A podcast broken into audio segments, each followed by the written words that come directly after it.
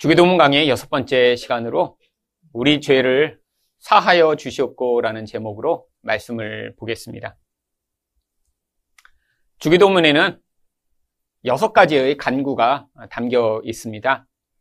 그런데 그 중에서 가장 중요한 또 가장 우리에게 필요한 간구가 있다면 바로 오늘 우리가 함께 보게 될 이 12절의 우리 죄를 사해달라라고 하는 간구일 것입니다.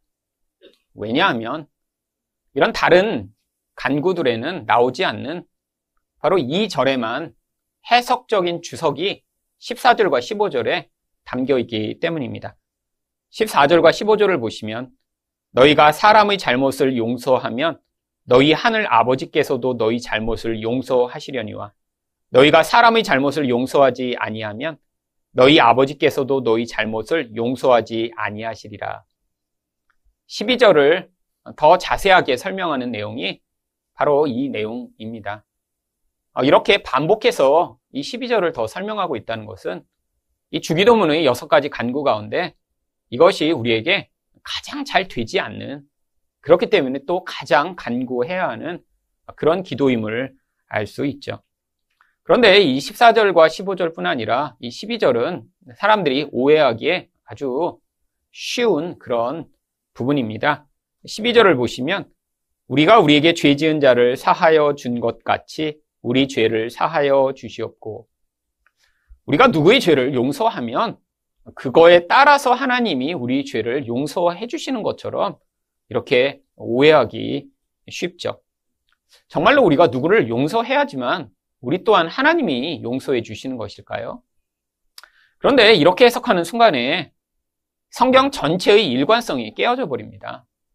왜냐하면 성경은 일관되게 하나님은 우리가 죄인일 때도 아, 우리가 하나님 앞에 심지어는 용서를 구하지 않을 때에도 우리를 용서하시고 우리 죄를 사하셨다라고 이야기하고 있기 때문이죠.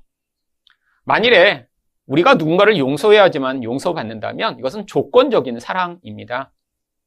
그런데 하나님은 우리를 이렇게 조건적으로 사랑하시는 것이 아니라 무조건적으로 사랑하고 계시다고 성경이 반복해서 이야기를 합니다. 하나님이 우리를 사랑하셨을 때 언제 사랑하셨냐면 로마서 5장 6절을 보시면 연약할 때 사랑하셨다라고 이야기를 합니다. 우리가 아직 연약할 때 기약대로 그리스도께서 경건하지 않은 자를 위하여 죽으셨도다. 이 연약하다라는 말은 뭔가 조금 약해서 잘 할 수 없는 상태의 정도가 아니라 불가능한, 무능한 상태를 이야기합니다.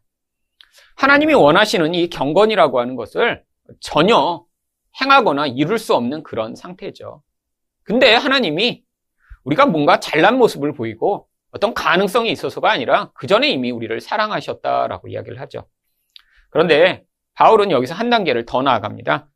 로마서 5장 8절을 보시면 언제 사랑을 하셨다라고 이야기를 하냐면 우리가 아직 죄인 되었을 때 그리스도께서 우리를 위하여 죽으심으로 하나님께서 우리에 대한 자기 사랑을 확증하셨느니라.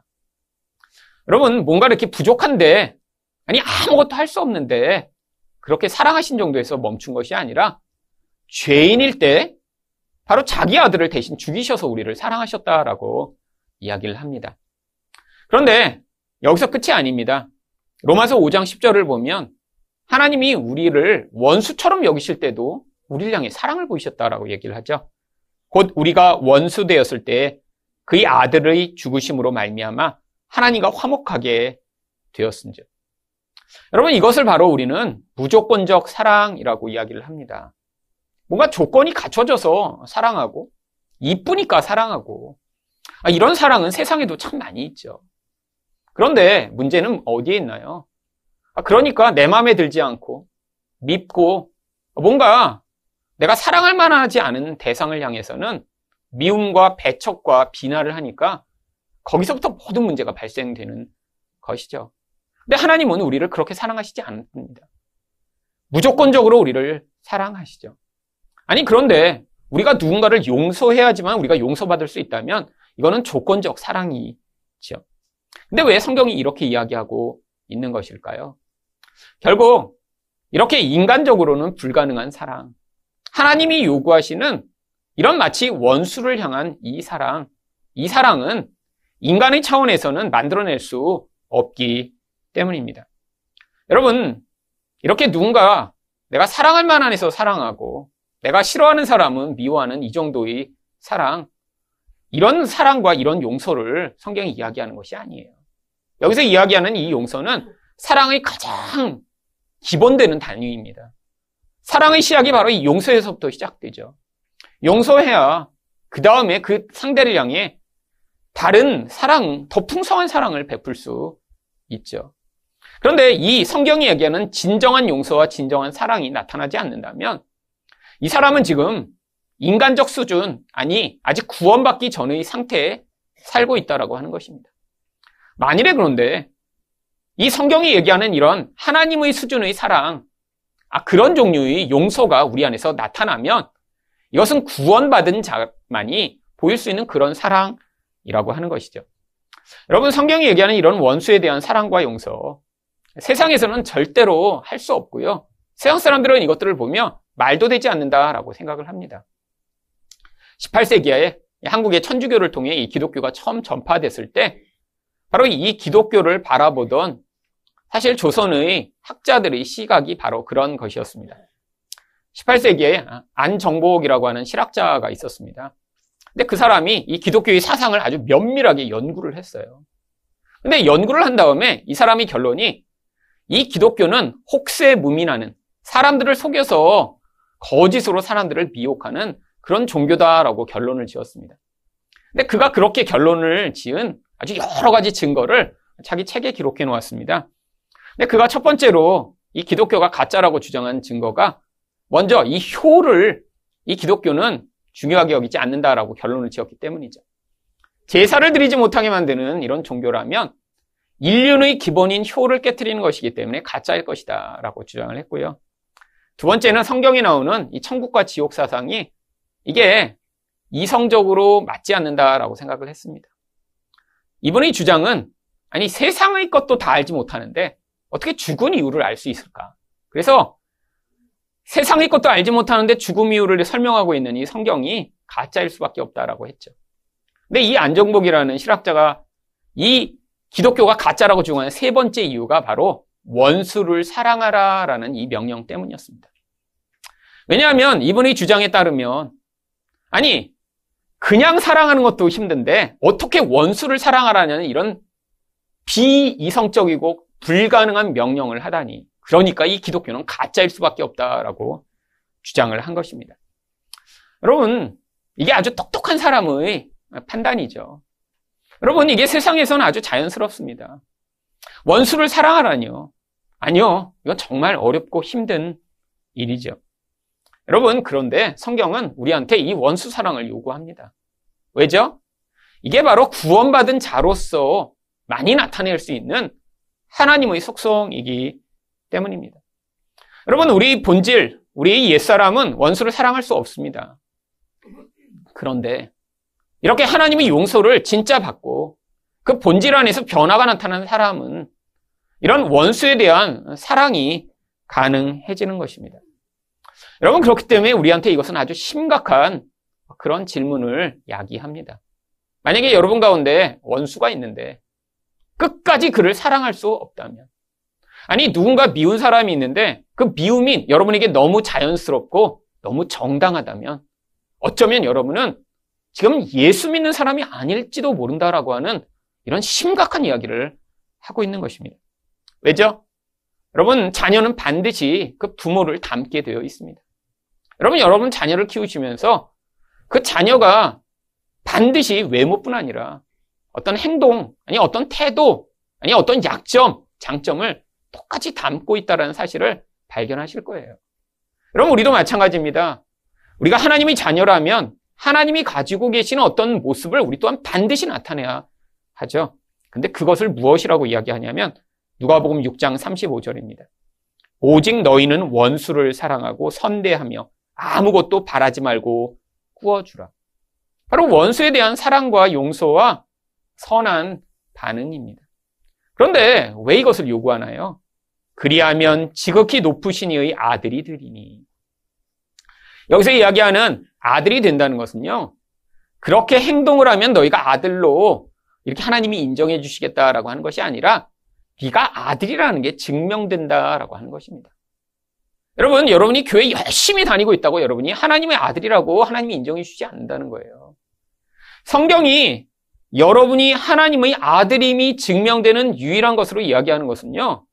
바로 이런 원수까지도 사랑할 수 있는 세상 사람들은 할 수 없는 그런 반응이 여러분에게 나타나면 아, 그때야 여러분을 아, 너는 하나님 아들이야, 하나님 딸이야 라고 인정해 주신다라고 하는 것이죠.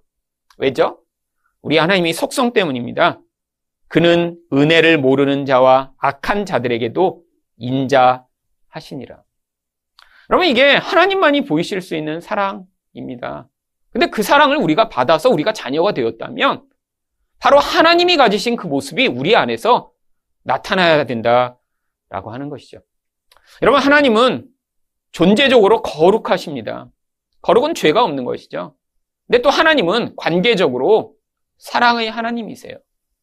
그러니까 하나님의 다른 많은 속성들이 있습니다. 뭐 하나님 전지하시죠. 전능하시죠. 근데 이런 속성들은 우리와 공유하는 속성이 아니에요. 근데 하나님이 가지시는 속성 가운데 가장 강력한 이 거룩함과 사랑은 하나님 백성 또한 같이 공유하여 우리를 통해서 눈에 보이는 세상 가운데 바로 하나님이 가지신 모습을 드러내시고자 하시는 것이죠. 여러분, 이게 하나님 나라입니다. 바로 하나님의 모습을 닮은 사람들이 그런 전능함이나 전지함이 아니라 바로 하나님이 가지신 속성 가운데 이런 거룩함 또 사랑을 나타내서 그 모습으로 살아가는 곳, 그게 바로 하늘나라예요. 여러분, 그래서 우리 안에 하나님 자녀라면 이 하나님 속성, 거룩함에 대한 열망, 사랑에 대한 열망이 있어야 됩니다. 그런데 뭐가 문제인가요? 우리가 그것을 갖고 우리도 드러내고 싶은데 우리 안에 옛사람이 있기 때문에 문제가 되는 것이죠. 그래서 우리를 통해 그런 사랑과 그런 거룩함이 나타나지 않고 자꾸 부정한 것, 더러운 것, 이것들을 추구하며 자꾸 누군가 밉고 관계가 깨어진다면 지금 그게 너무 안타까워 고통해야 하고 그것 때문에 갈등해야 하고 기도해야 된다라고 하는 것입니다. 여러분 그래서 우리 인생을 통해 우리가 진짜 하나님에게 속했는가 마귀에게 속했는가 무엇으로 증명이 되냐면 요한일서 3장 10절입니다. 이러므로 하나님의 자녀들과 마귀의 자녀들이 드러나나니 무릇 의를 행하지 아니하는 자나 또는 그 형제를 사랑하지 아니하는 자는 하나님께 속하지 아니하니라. 여러분 세상에도 이단이 많이 있고요. 또 아니 교회도 많이 있죠. 근데 정말 참 교회와 참교회 아닌 것이 차이가 무엇인가요? 여러분 뭐 대한 예수교 장로에 이렇게 붙어 있으면 다 참교회인가요? 아닙니다. 여러분, 그 본질 안에서 어떤 자들이 마귀의 소속이며 어떤 자들이 하나님의 소속인지 아니 그런 명패를 가지고 결정된다는 거 아니에요. 교회가 커다랗게 세워지면 거기는 정말 참 교회인가요? 아닙니다. 여러분 거기에 모인 사람들이 바로 이런 의라고 하는 하나님의 기준을 이루며 그리고 서로 사랑하는 것을 통해 그 존재와 그 집단이 정말로 어디에 소속된 자들인가 드러난다는 것이죠. 여러분, 그래서 이것은 아주 심각한 것입니다.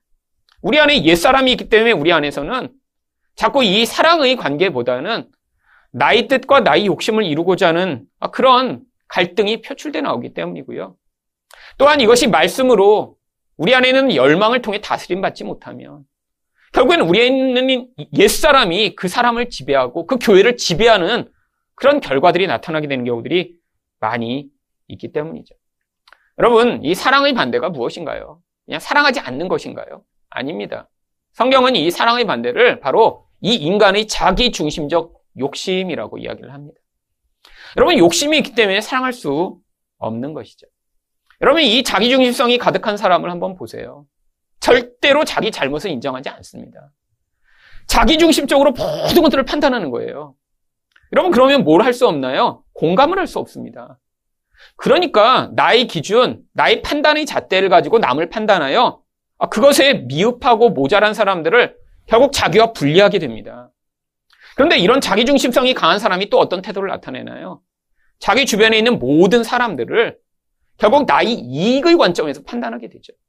아니, 내가 판단하는 나의 틀이 있는데 또한 그 틀이 항상 나의 이익이라는 관점에서 남에게 잣대로 이렇게 발휘되니까 아니, 나에게 이익을 주지 못하는 모든 대상은 늘 관계가 깨어지게 되어 있는 것입니다. 그래서 가까울수록 자기 중심성이 강한 사람은 관계가 깨어집니다. 왜? 가까운 사람들을 통해 나의 이익이 채워져야 되고요. 그 사람이 내가 원하는 어떤 수준과 모습을 갖춰야 되는데, 아니, 그렇게 되지 않으면 그 가까운 사람을 자꾸 어떤 힘을 가하거나 어떤 종류의 압력을 가해서 내가 원하는 방식대로 만들려고 하니까 여기에서 갈등이 벌어지는 것이죠.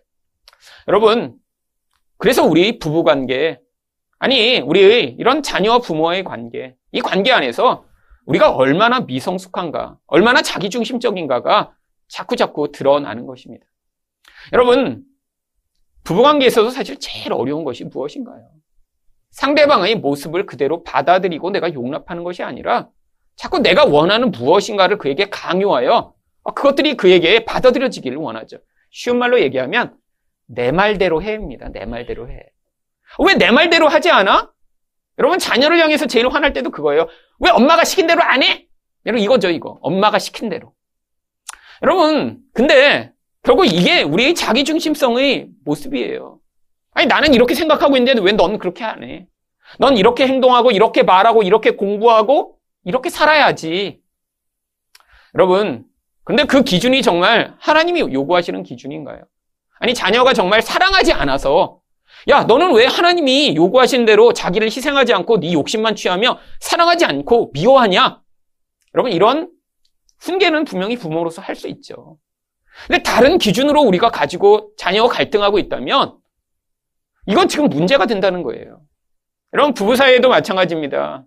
상대방이 있는 이런 정말 하나님이 요구하시는 모습이 아니라 아, 정말 상대방이 너무 자기 욕심에 매여 자기만을 위해 살아갈 때 아, 그것이 정말 고민의 이유가 되고 또 내가 그것에 대해 함께 대화를 하며 그 상대방을 유익하게 만드는 방식으로 내가 대화를 하는 것이 아니라 대부분 내가 원하는 것을 상대방이 이루어주지 않을 때 그게 화가 나고 힘든 것이죠. 여러분, 그래서 우리 삶에서 우리는 끊임없이 우리가 얼마나 사랑할 수 없는 존재인가 자꾸자꾸 들키게 됩니다. 그런데 문제는 또한 세상에서 이 사랑을 자꾸 변질시켜서 우리 또한 사랑을 자꾸 왜곡해서 알고 있기 때문에 이 사랑이 자꾸 어려운 것이에요. 여러분 세상에서는 사랑을 무엇이라고 이야기를 하나요? 감각적이고 감정적인 것을 사랑이라고 이야기를 합니다. 여러분 세상에서 사랑한다고 얘기할 때 어떤 장면이 여러분 딱 세상에서 아 사랑한다라고 하는 이런 드라마나 영화가 나오면 어떤 장면을 여러분 보실 수 있나요? 여러분 로미오와 줄리엣에서 아니 만난 지 지금 한 시간도 안 됐는데 서로 사랑한다 한 다음에 뽀뽀할 때 거기서 사실은 사랑한다고 그들은 이야기를 하는 것이죠. 여러분 근데 그건 사랑이 아닙니다. 그건요 감정적 흥분 상태라고 부르는 거예요. 그냥 표현을 바꿨으면 차라리 좋겠어요. 내가 너를 사랑해가 아니라 나는 지금 감정과 육체가 지금 달아올라 흥분 상태야. 이렇게 바꾸면 훨씬 더 이해가 쉬운데 아니 그걸 자꾸 사랑해 사랑해 이렇게 표현하면서 성경이 이야기하는 사랑과 이게 헷갈리기 시작한 거예요. 여러분, 우리도 그래서 감정으로 내가 누군가를 좋아해야 사랑한다고 착각을 합니다. 여러분, 근데 성경은 그걸 요구하지 않아요. 여러분, 감정보다 하나님이 요구하시는 영적 명령이 훨씬 더 강한 것입니다. 내 감정을 사랑하지 않아요. 근데 내가 이렇게 하나님의 뜻에 복종하면 더 강하고 더 근본적인 하나님의 뜻이 나의 삶을 지배해 미워하는데도 불구하고 사랑할 수 있는 것입니다. 여러분, 그래서 누가복음 6장 27절에 이런 명령이 가능한 것이죠. 너희 원수를 사랑하며 너희를 미워하는 자를 선대하며. 여러분, 성경이 누군가 옛날에 미웠는데 조금 좋아지면 그때 사랑해라 라고 이야기를 하지 않습니다. 여전히 원수예요. 그러니까 그 원수를 향한 반응은 미움으로 나타납니다. 이게 지금 나의 감정의 태도예요. 보기만 해도 막 미워요. 근데 뭐예요? 그 미운 대상을 향해 내가 선대하라라고 이야기를 해요. 왜요? 감정보다 더 강력한 사랑의 명령이기 때문이죠. 그래서 우리 옛사람은 이 명령에 순종할 수 없는 것입니다. 하나님으로 말미암아 새롭게 된 새 사람만이 바로 이 하나님의 요구인 이 진짜 사랑을 만들어낼 수 있죠. 여러분 그래서 하나님이 우리에게 사랑이 무엇인가 요한 1서 4장 10절에 이렇게 가르쳐 주셨습니다. 사랑은 여기 있으니. 여러분, 이 부분을 영어는 어떻게 번역하냐면, This is love. 이게 사랑이다 라고 가르치고 있어요. 그러니까 세상에서 얘기하는, 아, 누군가 내가 보기에 좋게 생겼어요. 키도 커요. 얼굴도 아름다워요. 그래서 내가 너를 사랑해 라고 하는 그런 것, 그런 건 사랑이 아니에요. 근데 성경이 얘기하는 이게 사랑이다라고 하는 그 내용이 무엇인가요? 우리가 하나님을 사랑한 것이 아니요 하나님이 우리를 사랑하사 우리 죄를 속하기 위하여 화목제물로 그 아들을 보내셨습니다. 여러분 이게 사랑이라는 거예요. 우리가 사랑하지도 않았는데 하나님이 그 사랑으로 우리를 위해 자기 아들을 죽이신 것이요. 그래서 이 사랑을 받은 자는 반드시 어떻게 반응해야 하나요? 요한 1서 4장 11절입니다. 사랑하는 자들아 하나님이 이같이 우리를 사랑하셨은즉 우리도 서로 사랑하는 것이 마땅하도다. 여러분 참 그래서 어렵습니다. 여러분 이 주기도문의 기도 그래서 여러분 매일매일 하셔야 돼요. 여러분 얼마나 정말 우리 마음에 안 드는 사람 많나요? 아니 감정적으로 싫은 사람 얼마나 많나요? 근데 우리가 그게 안 되기 때문에 기도하라는 거예요. 하나님, 제가 정말 하나님 자녀라면 하나님 그런 사랑으로 제가 사랑할 수 있도록 도와달라고. 여러분, 그래서 우리에게 이 기도가 이렇게 중요한 것입니다. 여러분, 그런데 그렇게 되면 하나님이 원하시는 이 사랑을 보이면 어떤 결과가 나타난대요? 요한 1서 4장 12절입니다.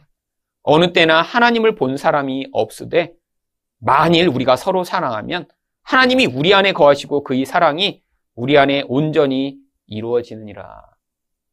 여러분, 하나님을 본 분 아무도 안 계시잖아요. 근데 하나님을 보여줄 수 있대요. 어떻게요? 세상은 보일 수 없는 이 사랑을 하면요. 당연히 화내고, 당연히 미워하고, 당연히 용서할 수 없는 상황인데, 근데 사랑하면 그게 하나님을 보여주는 거예요. 여러분, 이 하나님을 세상에 보여주는 일, 이것을 성경은 뭐라고 얘기하는 줄 아세요? 하나님께 영광을 돌린다라고 이야기를 하는 것입니다. 여러분, 이렇게 축구 선수가 축구 잘한 다음에 골 넣고 그때 하나님께 영광을 돌리는 건 아닙니다. 아, 그건 예수 안 믿는 사람도 골 잘 넣을 수 있거든요. 왜냐면 호날두 예수 믿나요? 아니에요. 그럼 그렇게 골 잘 넣는 사람, 아, 그러고 나니까 남은 못 넣는데 혼자 넣을 수 있다면, 근데 그 사람이 예수 믿는 사람이라면 그걸로 하나님이 영광을 돌릴 수 있죠. 근데 그거 아니에요. 여러분, 근데 언제만 할 수 있나요? 이 사랑은 세상 사람 할 수 없기 때문에 이런 사랑을 만약에 하게 되면 이때 하나님의 모습, 하나님의 속성을 보여줄 수 있는 것입니다. 이때 하나님 나라가 임하며 하나님께 영광이 돌려지는 것이죠. 여러분, 그래서 예수님도 하나님의 영광을 보이실 때가 그분이 막 능력을 행하고 죽은 자를 살리실 때, 물론 하나님의 영광이 나타났죠. 근데 하나님의 영광이 가장 강력하게 나타났을 때는 바로 십자가에서였습니다. 어떻게요? 누가복음 23장 34절에 이에 예수께서 이르시되 아버지 저들을 사하여 주옵소서 자기들이 하는 것을 알지 못함이니이다 하시더라. 예수님을 못 받고 예수님을 조롱하고 예수님을 욕하고 채찍질을 하고 죽이는데 그들을 용서하시는 이 모습이 하나님의 영광을 보여주신 모습이라는 것이죠. 여러분, 그래서 사도행전에 이 예수님과 똑같은 모습으로 죽는 사람이 나오는 것입니다. 바로 스테반 집사가 그렇습니다. 사도행전 7장 59절과 60절입니다. 그들이 돌로 스테반을 치니 스테반이 부르짖어 이르되 주 예수여 내 영혼을 받으시옵소서 하고 무릎을 꿇고 크게 불러 이르되 주여 이 죄를 그들에게 돌리지 마옵소서 이 말을 하고 자니라. 여러분 설교하고 있는데 돌로 던져서 맞아 죽어가면서 예수님처럼 똑같이 기도하고 죽습니다. 여러분, 뭐, 물론 우리한테 이렇게 다 돌 맞아서 죽을 때 이렇게 용서하라고 하는 것 아닙니다.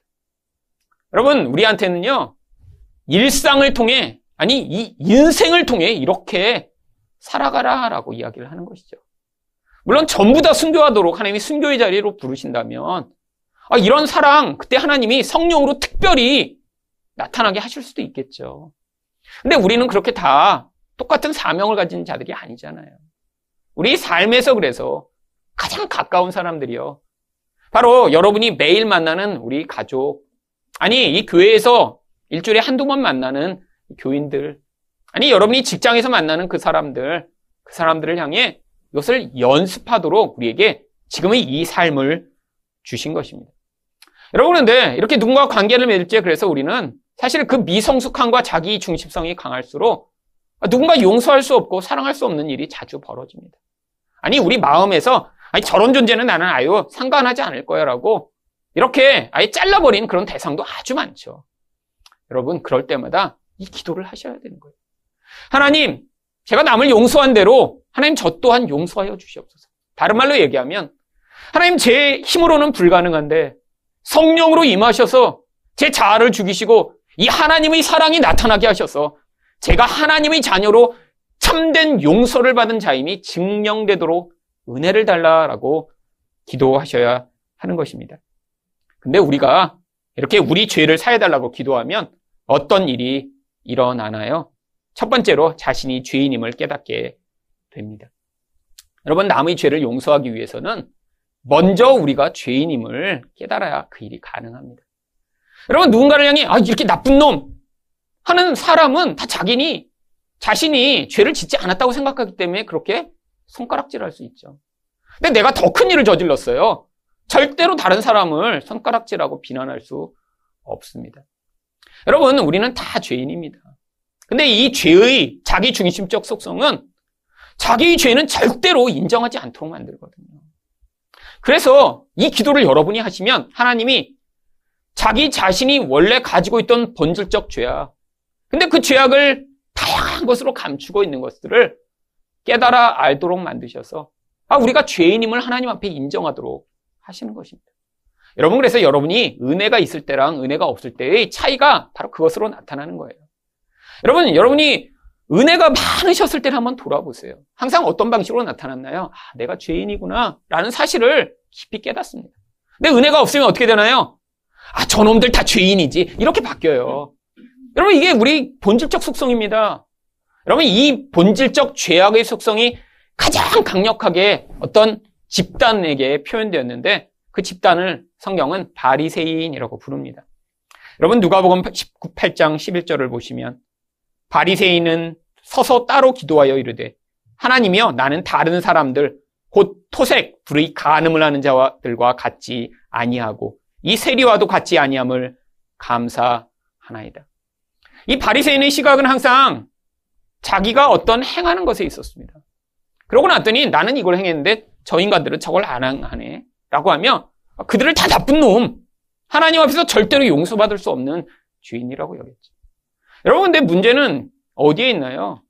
하나님은 우리가 하는 어떤 행동이 아니라 그 이면에 존재하는 본질을 보신다라고 하는 것이죠. 여러분, 그 본질의 중심은 다 똑같습니다. 어떤 사람은 어떤 행동을 조금 만들어낼 수 있지만 어떤 사람이 그것들을 만들어내지 못한다고 여러분 그 행위로 판단하시는 것이 아니라 하나님은 그 본질 안에서 그 모든 동기와 마음을 보시는 것이죠. 여러분 그래서 예수님이 오셔서 진짜 하나님이 무엇으로 판단하시는지 어떻게 말씀해 주셨나요? 여러분 구약에서는 살인하지 말라고 했는데 신약에서는 그 기준이 어떻게 내려갔어요?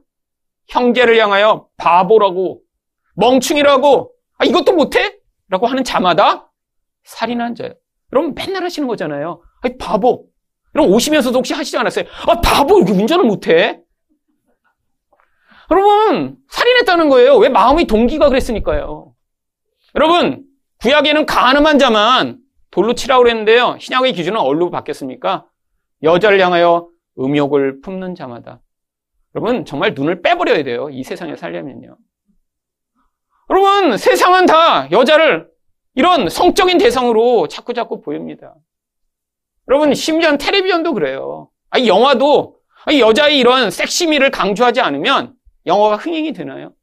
다 여자들 나오면 가슴 이렇게 내놓고 나오고, 뭐, 엉덩이 를 볼록 나오게 하고, 아침에 운동하는데 이렇게 타이즈를 입고 나와서 이렇게, 이렇게, 이렇게 운동을 하고, 뭐예요? 다 성적인 것으로 사람을 자극하고자 하는 거죠. 여러분 보시니까 전혀 자극이 안 되세요? 아니, 왜 저래? 추운데 이렇게 짧은 옷 입고, 어, 이런 정말 경건한 마음을 갖고 계신가요? 여러분 다 자극이 됩니다. 음행한 거예요. 여러분 본질은 우리는 똑같습니다. 맨날 그래서 미워하고 맨날 음행하고 뭐 하는 거예요? 거룩과 사랑의 삶을 지금 살고 있지 못한 게 우리 본질이라는 거예요. 하나님은 그래서 우리 본질 안에서 이 변화가 하나님의 능력과 은혜로 나타나기를 우리가 열망하여 하나님 도와주세요라고 간구를 해야 한다라고 하는 것이죠. 여러분 이런 간구를 안 하고 있다면 지금 어떤 상태인가요? 지금 자기를 착각하고 있는 거예요. 마음으로는 음욕을 품고 아니 마음으로는 이런 악을 행하고 사랑하지 않으면서도 지금 자기가 그런 상태라는 걸 인지하지 못하니까 하나님께 도움을 요청하지 않는 거죠. 여러분 그러니까 지금 이 기도를 하고 계시지 않다면 지금 심각한 문제인 것입니다. 어떤 문제예요? 영적 문둥병에 들어있는 상태 같은 거죠. 감각이 다 마비돼 버린 거예요. 문둥병 환자처럼 느끼지 못하는 거예요. 그래서 구약에서 이 나병이 제일 무서운 병인 것입니다. 여러분, 지금 여러분 어떤 상태신가요? 이 주기도문을 하시며 아, 하나님, 저도 이런 사랑할 수 있는 사람 되게 해주세요라고 간구하고 계신 거예요. 아니면 아, 이런 건 뭐 내 아내가 꼭 필요한 기도 같다. 아, 내 남편에겐 이게 필요하지. 아, 이렇게 다른 사람을 맨날 보면서 설교 들으실 때도 꼭 그래요. 여러분, 지금 여러분이 은혜를 못 받고 계시면 이 설교를 들으면서 다른 사람이 자꾸 떠오르실 거예요. 아, 그 김집사 이 설교 꼭 들어야 되는데 오늘 왔나? 이렇게. 그래서 이렇게 설교 들으면서 꼭 옆에 있는 사람 찌르는 사람이 있어요. 이렇게 하고, 이게 설교할 때마다 옆에 이렇게 쳐다봐 자꾸. 여러분, 이건 지금 은혜 못 받고 계신 거예요. 여러분, 은혜는 옆 사람한테 하나님이 알아서 주시겠죠. 왜 여러분이 자꾸 신경 쓰세요? 은혜 받나 못 받나 왜 자꾸 봐야 돼? 여러분이 받으세요. 여러분이. 아, 그게 내 얘기구나. 여러분이 지금 기도 못하고 계시다면 지금 이거 막 기도하고 계세요? 아, 내가 정말 이렇게 용서를 못하고 사랑을 못하니까. 지금 안 그러고 계시니까 지금 문제가 심각한 거예요. 여러분, 옆 사람 그래서 설교 때 자꾸 보지 마세요. 여기 앞에서 보면 다 보입니다. 어떤 분은 세 번 이렇게 보고. 자꾸 쳐다봐. 근데 그냥 이렇게 보시는 게 아니라 이렇게 웃으면서 봐. 여러분, 솔직히 전부 돌아보시고 싶죠? 나 빼고 뒤에 사람은 어떻게 듣나? 근데 이제 가까운 사람만 보는 거예요. 여러분, 이게 우리 본질입니다. 나는 죄인이 아니에요, 나는. 여러분, 근데 이 기도하면 어떻게 되겠어요? 자기의 죄를 발견하게 됩니다. 여러분, 이게 은혜예요. 내 죄를 발견해야 어느 자리로 갈까요? 다른 사람의 그 사소한 죄들을 용서할 수 있습니다. 여러분, 그런데 다른 사람이 행하는 죄의 그 본질을 여러분 진짜 아세요? 여러분, 우리는 그 본질을 보지도 못하고 드러나는 결과만을 보며 그를 판단하고 욕하고 있는 거예요. 여러분, 근데 우리가 진짜 용서 못하는 게 정말로 뭐 부모를 찔러 죽이거나 아니, 정말 너무나 흉악한 범죄를 용서하지 못하나요? 우리 주변엔 그런 사람들이 없잖아요. 여러분들이 관계를 맺고 있는 게 대부분 어떤 사람입니까? 누구한테 말을 험하게 한다거나. 아, 어떻게 인간이 저렇게 나쁜 말을 써? 아니, 누구한테 이렇게 화를 낸다거나. 아니, 조금 욕심을 낸다거나. 이런 거 보면서 여러분 비호하시고 싫어하시는 거 아니세요? 여러분, 들통날 때마다 이 기도를 하세요. 하나님 도와주세요. 저도 사랑하는 사람. 그래서 이 마음이 넓어져. 우리 하나님이 악한 자에게까지도 이런 자비와 은혜를 베푸시는 것 같은 그런 넉넉한 마음을 가진 사람 되도록 저를 도와달라고 기도하시는 여러분이 되셔야 하지 않을까요? 여러분, 그래서 이런 사랑의 수준으로 가기 위해 맨 처음 필요한 게 바로 회개입니다. 사도행전 2장 38절을 보시면 베드로가 이르되 너희가 회개하여 각각 예수 그리스도의 이름으로 세례를 받고 죄 사함을 받으라. 그리하면 성령의 선물을 받으리니. 회개를 해야 자기 죄인임을 인정해야 바로 죄 사함이 임하여 그 결과로 성령이 임하셔서 그의 존재를 하나님의 사람으로 만들어 가시겠다라고 하는 것이죠. 두 번째로 우리 죄를 사해달라고 기도하면 어떤 일이 일어나나요? 용서를 점검하는 시험을 통과해야 됩니다. 여러분, 우리가 이렇게 말 들으면, 아이, 그래, 뭐, 사랑하는 거 그렇게 어렵겠어. 여러분, 아닙니다. 어렵습니다. 근데, 아직 준비가 안 된 사람한테는 하나님이 시험 주시지 않아요. 여러분, 초등학생한테 대입 시험 문제 갖다가 풀라고 누가 할까요? 아니, 그런 부모 또 있을 수도 있죠. 하도 요새 그냥 이 세상이 흉흉해서 초등학생들도 막 이렇게 막 대학생 수준으로 키우려고 하는 엄마들이 많으니까요. 아마 수능 문제지가 이렇게 주간 신문에 나오잖아요. 아마 그거 풀게 하는 부모들이 있을 거예요. 여러분, 근데 하나님은 그렇지 않으세요. 우리 너무 잘 아세요. 우리 수준에 맞는 문제를 주신 거예요. 지금 그 문제지가 여러분 옆에 있는 것입니다. 어디 멀리서 찾지 마세요. 근데 그 문제 지금 맨날 실패하고 계시죠? 여러분, 그 정도는 넘어서야죠. 여러분, 옆에 있는 사람이 정말 무슨 살인자나 그런 나쁜 사람 아니시잖아요. 아니, 괜찮은 수준인데도 불구하고 우리는 늘 실패합니다. 근데 여러분, 그 수준, 거기 머물면 안 되는 것이죠. 우리 안에서 이 사랑이 증명되면 그러면 하나님이 뭘 요구하실까요? 조금 더 높은 수준을 요구하시겠죠. 여러분, 근데 세상 사람도 할 수 있는 그런 수준을 얘기하나요? 여러분, 어떤 때 보면 세상 사람도 정말 아주 놀라운 이런 용서를 하는 경우들이 있더라고요. 여러분, 저도 제 인생 가운데 하나님이 개입해 오실 때 정말 아주 정말 못 견딜 그런 수준으로 하나님이 시험을 치르게 수없이 하셨습니다.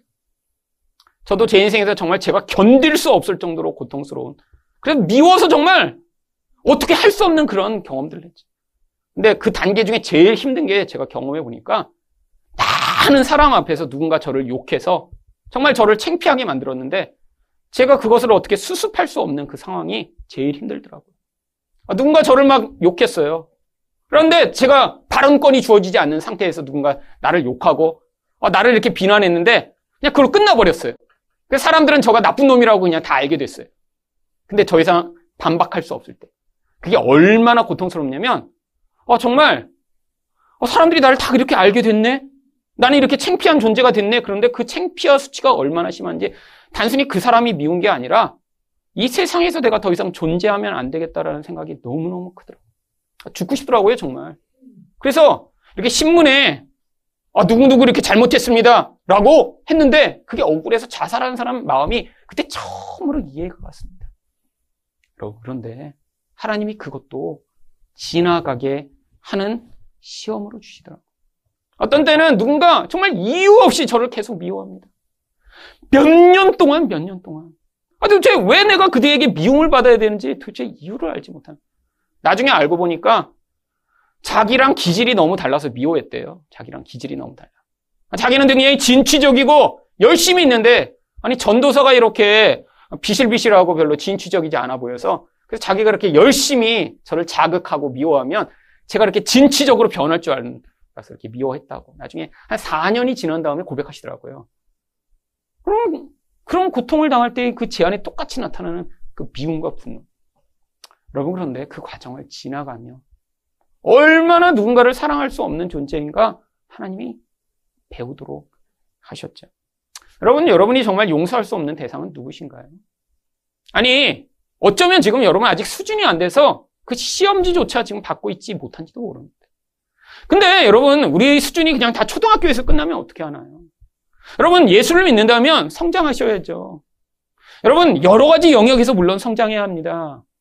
근데 그 중에 제일 어려운 시험. 아니, 여러분이 정말 하나님의 사람으로서 가장 놀라운 하나님의 모습을 보여줄 수 있는 시험이 바로 이 원수 사랑에 대한 시험입니다.